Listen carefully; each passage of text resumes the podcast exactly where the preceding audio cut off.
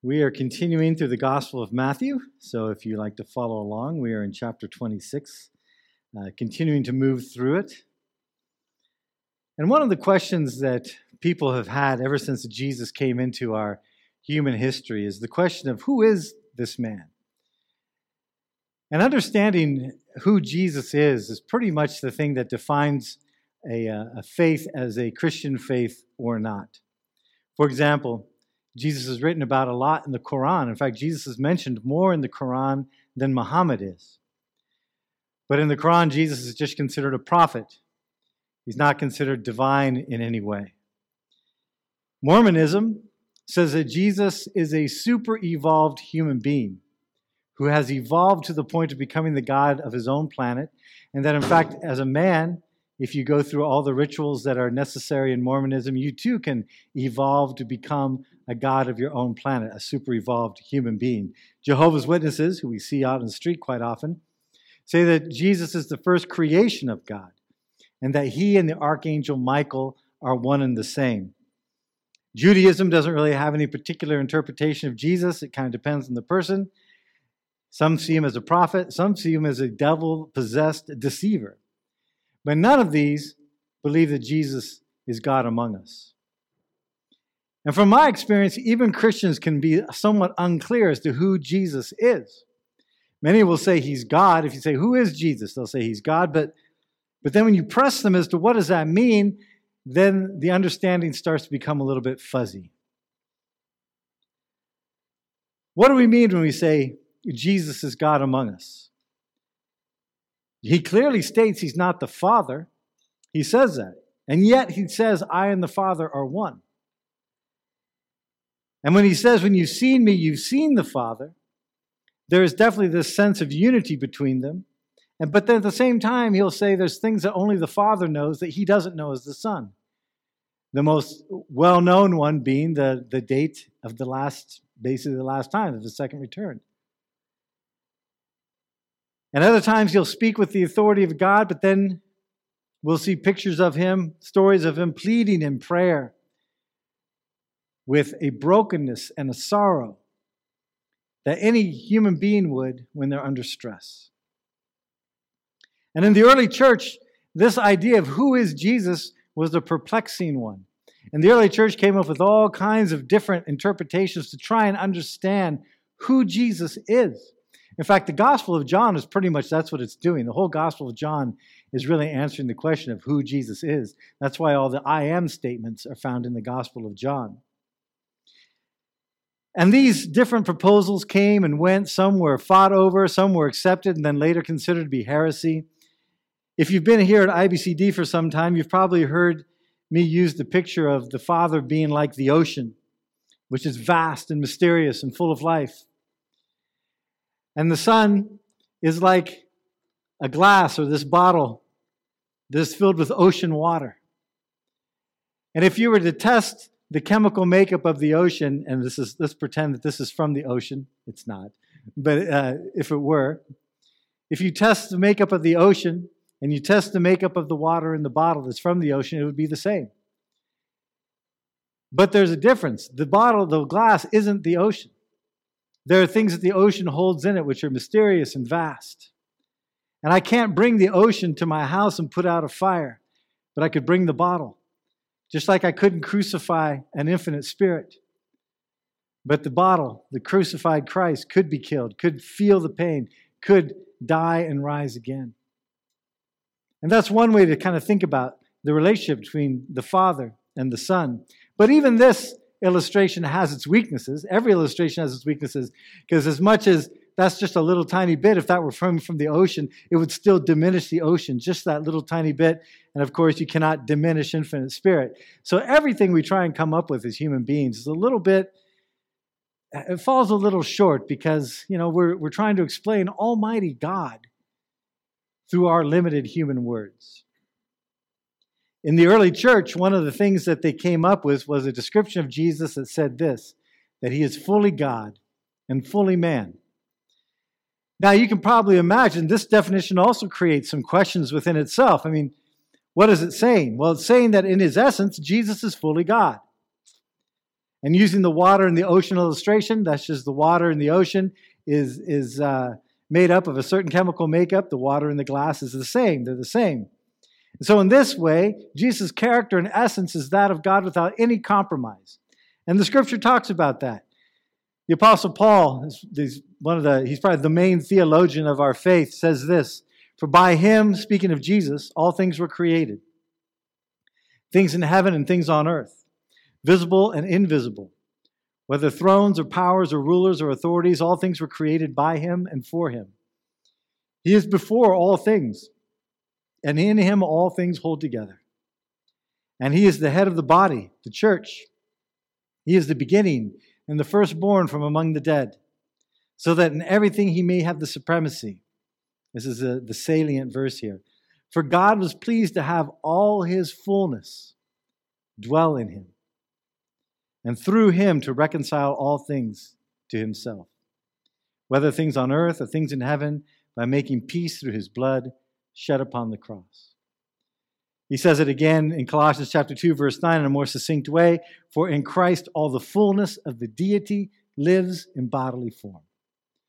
So in this we have Jesus fully God. Not the Father, but his very character and essence is that of God, without any diminishing in his essence or his character.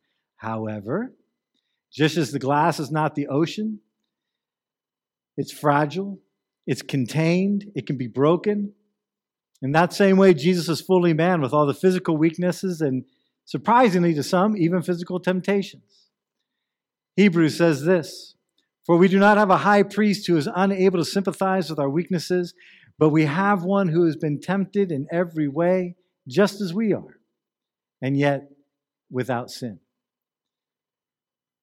And again, the Apostle Paul puts this into words. He says this Your attitude should be the same as that of Christ Jesus, who, being in very nature God, did not consider equality with God something to be grasped, because he was already there. He was in very nature God. He doesn't need to grasp for something he already is.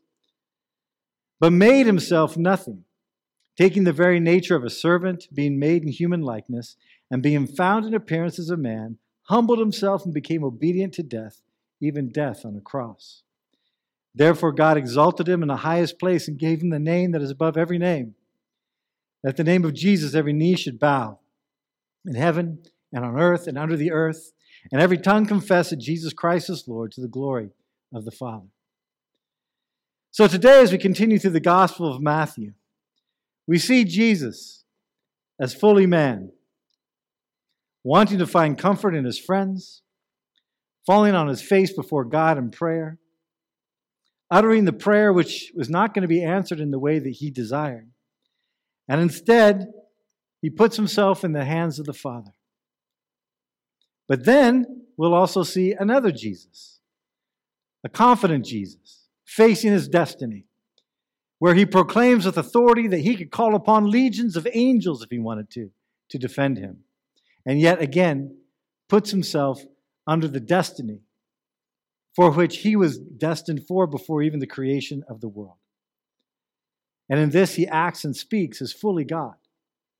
So let's read the entirety of this passage in Matthew, and then we'll break it down. This is Matthew 26, verses 36 through 56. It's a long passage, so let's take a look. It says this When Jesus went with his disciples to the place called Gethsemane, and he said to them, Sit here while I go there and pray. He took Peter and the two sons of Zebedee along with him, that's James and John, and began to be sorrowful and troubled. Then he said to them, My soul is overwhelmed with sorrow to the point of death. Stay here and keep watch with me. Going a little further, he fell with his face to the ground and prayed, My Father, if it is possible, may this cup be taken from me. Yet not as I will, but as you will. Then he returned to his disciples and found them sleeping. Could you men not keep watch with me for one hour? He asked Peter. Watch and pray so that you will not fall into temptation. The spirit is willing, but the body is weak. He went away a second time and prayed, My Father, If it is not possible for this cup to be taken away unless I drink it, may your will be done. When he came back again, he found them sleeping because their eyes were heavy. So he left them and went away once more and prayed a third time, saying the same thing. Then he returned to the disciples and said, Are you still sleeping and resting? Look, the hour is near, and the Son of Man is betrayed into the hands of sinners. Rise, let's go. Here comes my betrayer. And while he was still speaking, Judas, one of the twelve, arrived, and with him was a large crowd armed with swords and clubs, sent from the chief priests and the elders of the people. Now the betrayer had arranged a signal with them. The one I kiss is the man. Arrest him. Going once to Jesus, Judas said, Greetings, Rabbi, and kissed him. Jesus replied, Friend, do what you came for. Then the men stepped forward and seized Jesus and arrested him. With that, one of Jesus' companions reached for his sword, drew it out, and struck the servant of the high priest, cutting off his ear. Put your sword back in its place, Jesus said to him, for all who draw the sword will die by the sword. Do you think I cannot call on my Father, and he will at once put at my disposal more than 12 legions of angels? But then, how would the scriptures be fulfilled that say it must happen this way? At that time, Jesus said to the crowd, Am I leading a rebellion that you have come out with swords and clubs to capture me? Every day I sat in the temple courts teaching, and you did not arrest me. But this has all taken place that the writings of the prophets may be fulfilled. And all the disciples deserted him and fled. So, this is another one of these passages which has had dozens of sermons written on it. And I imagine over the years, if you've been into church for any amount of time, you've heard several sermons on this, especially right around Easter time and Good Friday. But today I want us to take kind of the, the overall view of this passage and see how Jesus is presented here. And the story, how it pivots around this central thing that takes place, which is his betrayal, which Matthew puts right in the middle of it. As I've mentioned before, he likes to do this as kind of a literary device. He uses as a center to be the pivot point or the important point of the story. So as it begins, Jesus is appearing very human. And what I mean by this is Jesus is stressed out, he's feeling vulnerable, and he's feeling alone. In his own words, he describes himself as a man whose soul is overwhelmed with sorrow to the point of death. And he reaches out to his friends just like any human would that's under a lot of stress, he reaches out to his friends and says, Stay here and keep watch with me. Sometimes, many times, people like to minimize Jesus' turmoil during this prayer in the garden because it seems that he's a little bit too human here. He's a little bit, he's not the Jesus that calms the raging storm. He's not the Jesus that fed the 5,000. He doesn't seem to be the Jesus that had authority to cast out demons. He seems a little bit too fragile to some folks.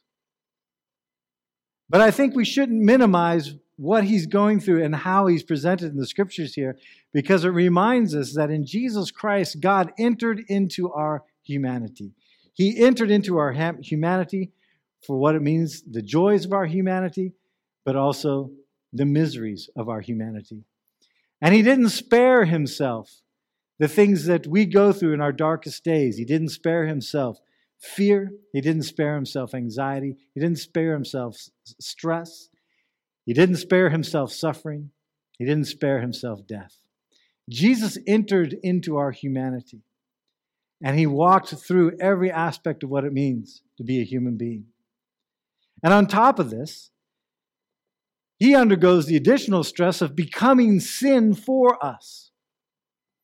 And this is something that I think we have a hard time getting our heads around because how does the very Word of God made flesh dwelling among us become sin for us? He takes upon himself all the accountability for every sin that's committed, both the, all those sins, the sins that we can say out loud, like murder and theft, but also those sins that we don't even want to say out loud.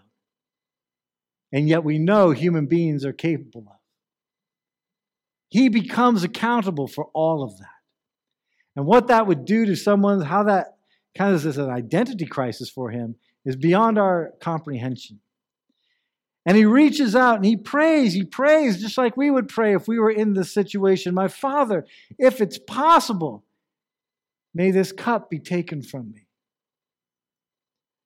But not as I will, but as you will.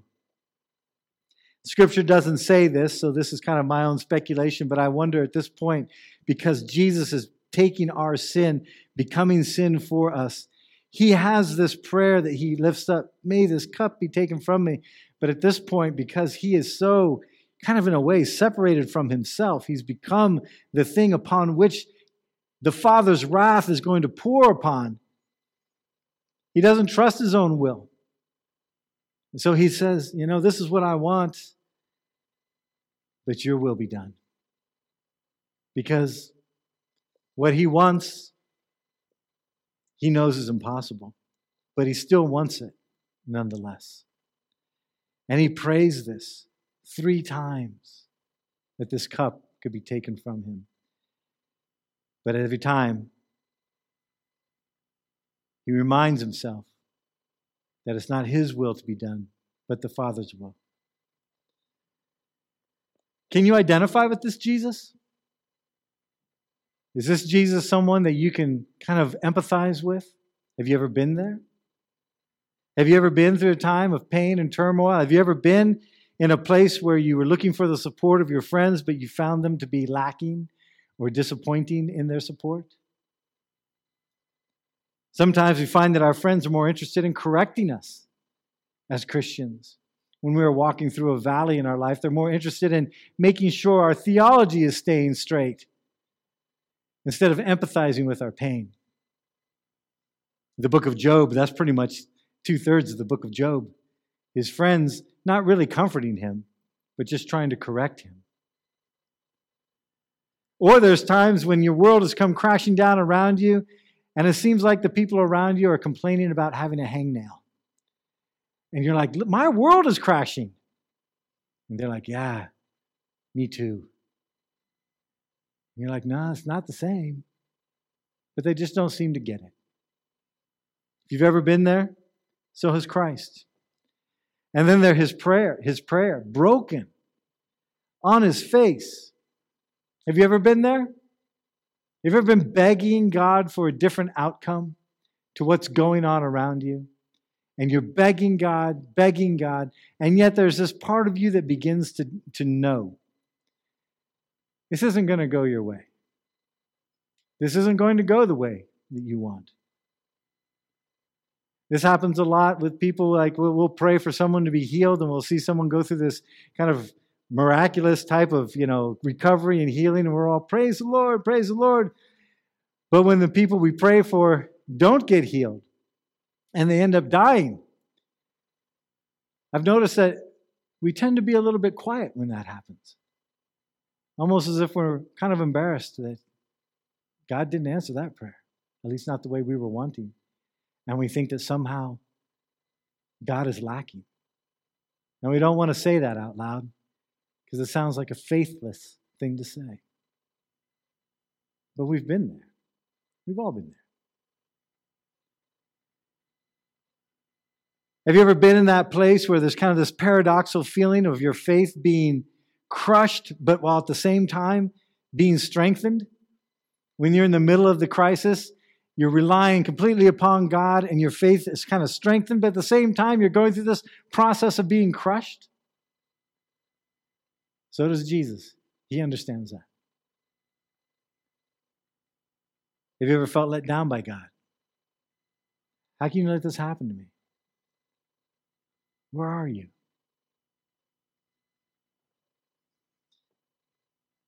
And then in the Gospel of Matthew, the mood completely changes. It pivots around Judas coming and carrying out his act of betrayal. When Judas betrays Jesus with a kiss, which Matthew puts in the middle of the account, we see a whole different side of Jesus. And gone is the man who is broken and is in fear, and he's replaced by Jesus, who is fully God, in control, with perspective, and without anxiety or stress. He calls his betrayer friend you don't see any resentment expressed towards Judas. He calls him a friend. And then we see Peter, and we know this from other gospels, he's the one that pulled out the sword and tried to defend Jesus. We talked about this last week. Peter thought this was going to be his test of faith. This is where he was not going to deny his Lord. This is what he thought would be his test. And he pulls out a sword and he cuts off the ear of a servant. And he gets rebuked again by Jesus. Jesus tells him, Listen, man, for all who live by the sword will die by the sword. Put the sword away. And then he says with confidence that if he had wanted to, he could summon 12 legions of angels to stand in his defense, to fight for him. He doesn't need a fisherman who really doesn't know how to handle a sword very well to try and defend him. But then he says that the scriptures would not be fulfilled if he did this. Do you not think? Do you think I cannot call on my Father, and he will at once put at my disposal more than 12 legions of angels? That is a statement of confidence and of strength. But he also follows it up with a statement of perspective. But how then would Scripture be fulfilled that say it must happen this way? And Jesus knew this. We've gone through the Gospel of Matthew. He told his disciples clearly, at least four times, that he was going to be crucified. And on the third day, he would rise again. So here's a different Jesus. This is a Jesus who understands his destiny, a destiny that was written even before creation came into being, a destiny in which his divinity is intertwined. Later, Paul Peter wrote about this mystery. He said this For you know that it was not with perishable things such as silver and gold that you were redeemed from the empty way of life handed down to you by your forefathers but with the precious blood of Jesus, a lamb without blemish or defect. He was chosen before the creation of the world, but was revealed in these last times for your sake. Through him, you believe in God, who raised him from the dead and glorified him, so that your faith and hope are in God. Can you identify with this Jesus? Can you identify with this Jesus of confidence, this Jesus of strength, this Jesus of perspective? I hope there's some part of you that can if you're a believer, because if you are in Christ, then your destiny is Christ's destiny. You have joined your destiny to the destiny of Jesus Christ. You see, we are more than just evolved monkeys hoping to get through this life as best as we can and die as painlessly as we can. And there's a lot of talk in theology about being predestined.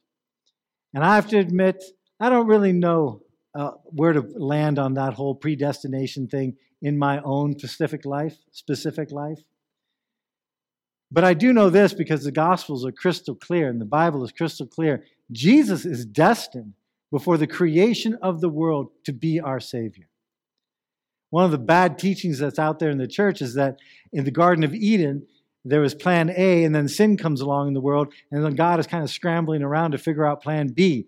That's how the Old Testament kind of portrays it because that's how they understood what had happened.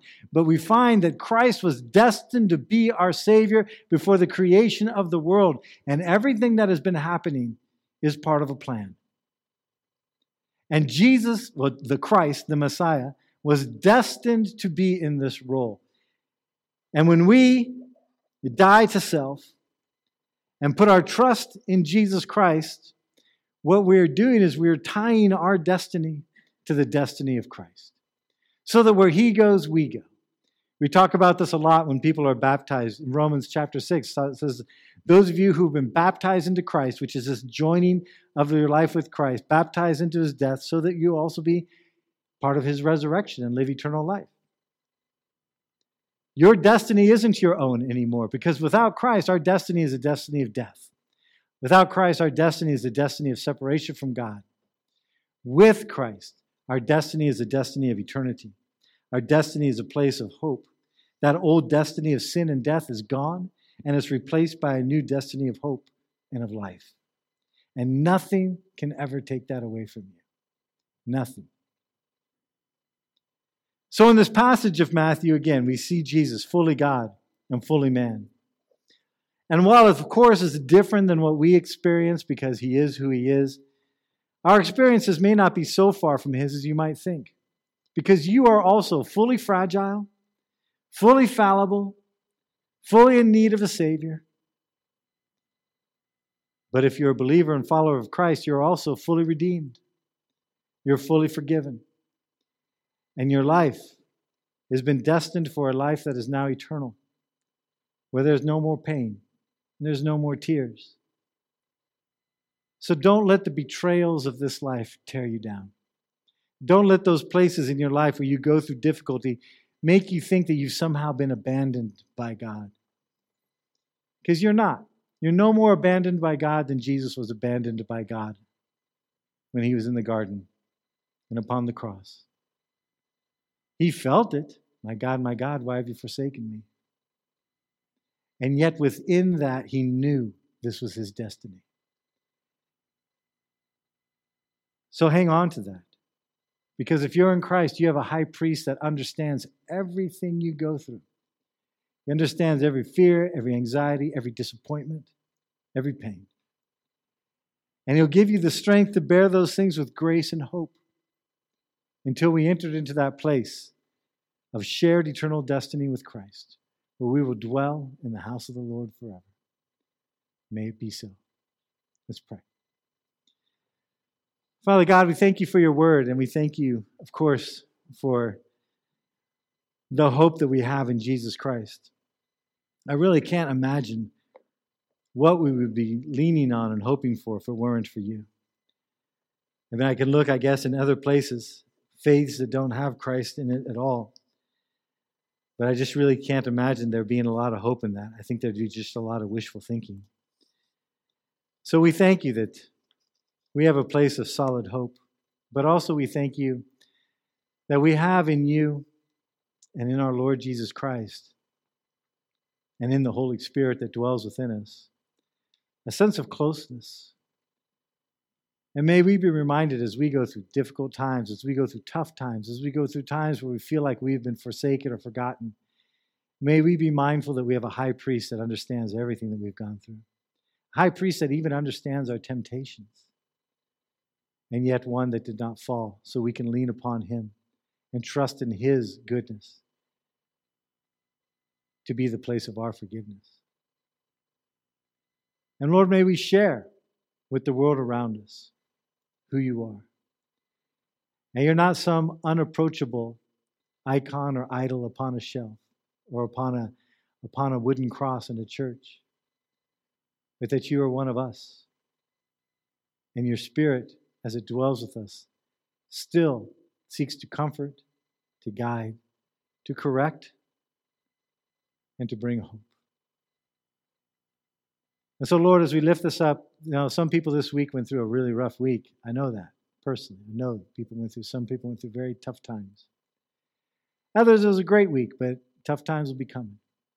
May we be mindful that you never abandon us, that in you is our eternal hope, whatever happens in this world and in this life.